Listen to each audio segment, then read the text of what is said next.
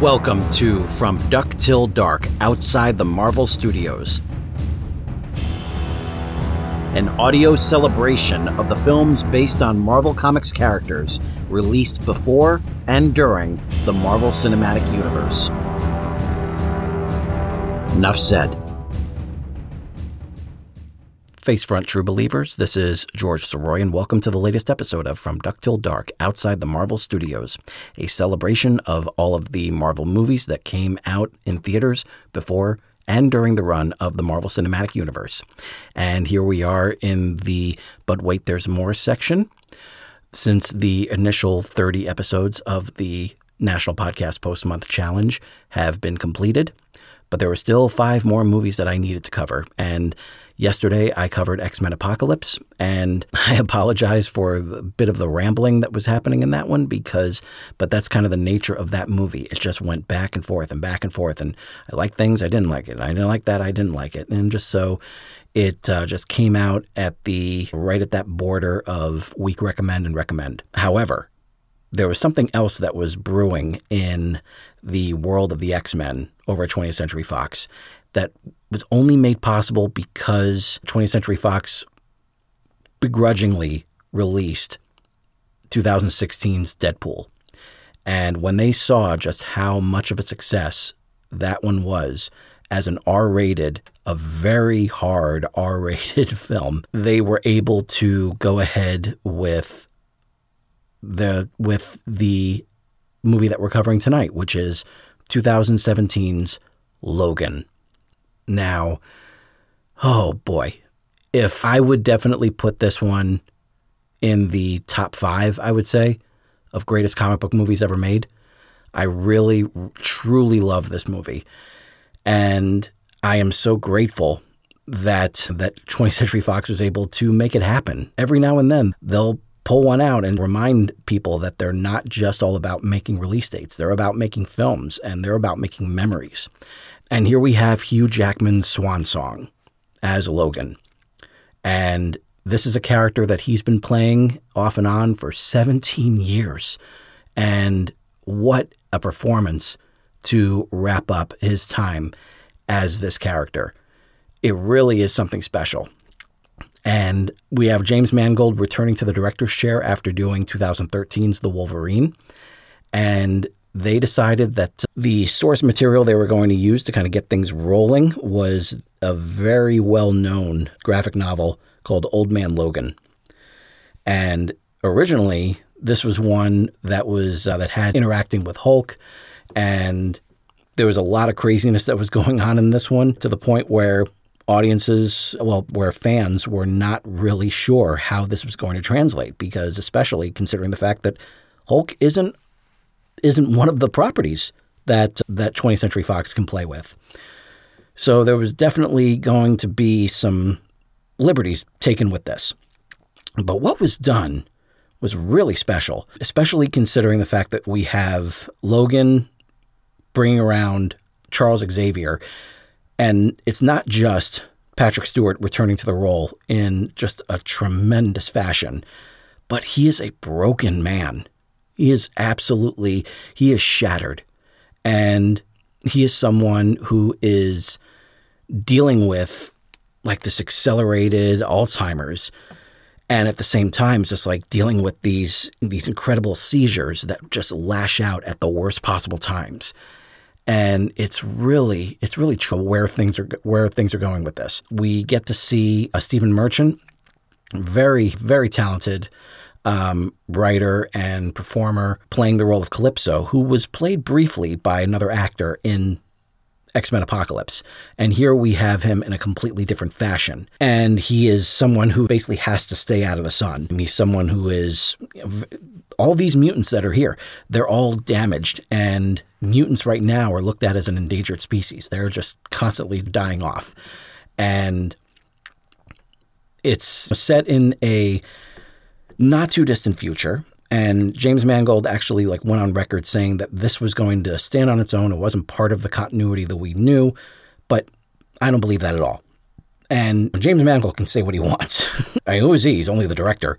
But my take on this is that this is the final part of a timeline that started with the original X-Men, then X two, then X-Men Last Stand, then The Wolverine, then X-Men Days of Future Past, and then way down the line, we have Logan.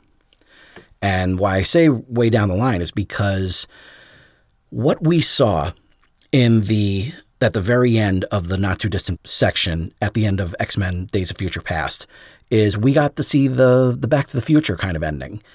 Logan not only was was able to stay as a teacher for Xavier, but Xavier's still alive, and and Jean Grey and Scott Summers, they're still alive. Hank McCoy, the Beast that, that he knew from X-Men The Last Stand, played by Kelsey Grammer, he's alive. Like, everyone is alive, and, and it's and it's very much like greatest things could possibly happen. It's all right there, right at the very end. However, what we learned in X-Men Days of Future Past was something that Hank McCoy said, where where time is elastic, and at somewhat, in some way it finds a way to basically put itself back in the shape that it should be. And that's what, that I believe is the cause of Xavier's seizures. And these destructive seizures, the thing that he is trying to suppress is the fact that he is the one who destroyed the mansion, who killed all of the students. And the only reason why Logan is still alive is because of his healing factor. So that is my take on this, is that that was a future, that was a, you know, that was a timeline and everything, that was a future that could not hold. And so the seizures are basically the way of writing what should be. Jean Grey should be dead. Scott Summers should be dead. And here they, and they're gone. They are gone. So there's a lot to unpack with this one. And there's so much that goes into this. There is a child, X twenty-three, that is joining Logan on this journey where they basically just have to get this girl to, to the Canadian border, which is the exact opposite direction that Logan wanted to go with Xavier. It's a really good, solid, mature movie. This is for those fans that watched X-Men two thousand in the theaters. This is for them. It's seventeen years later. You grew up. The movies grew up with you. And so that is what we have here. This is a reward. And it's a really beautiful send-off for Logan.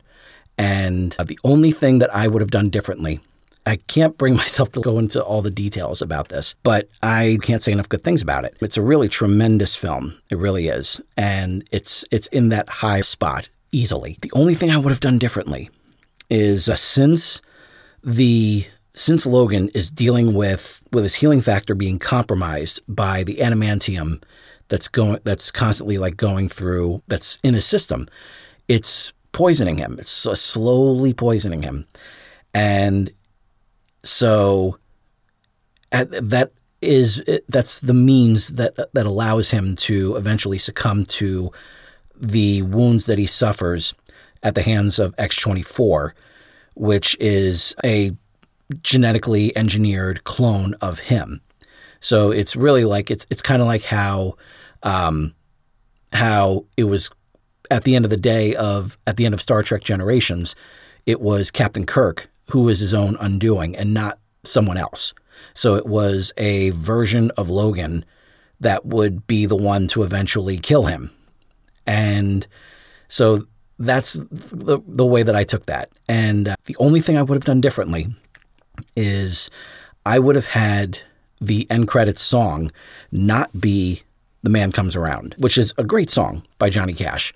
But I feel like that was done so perfect, that was used so perfectly at the beginning of Dawn of the Dead, the two thousand four Zack Snyder remake. I feel like that was that was a perfect use of it. And I feel like it was also, it's also just a little up-tempo for the for the way that this one ends. It needed to stay somber, and it needed to be Hurt. Johnny Cash's single, Hurt, the cover of Nine Inch Nails. I hurt myself today to see if I still feel. And that's what that's what Logan's dealing with in this one. It's it's the it's what's inside him that is slowly killing him. And so that would be the only thing I would change. If you haven't gotten the Blu-ray yet, please do.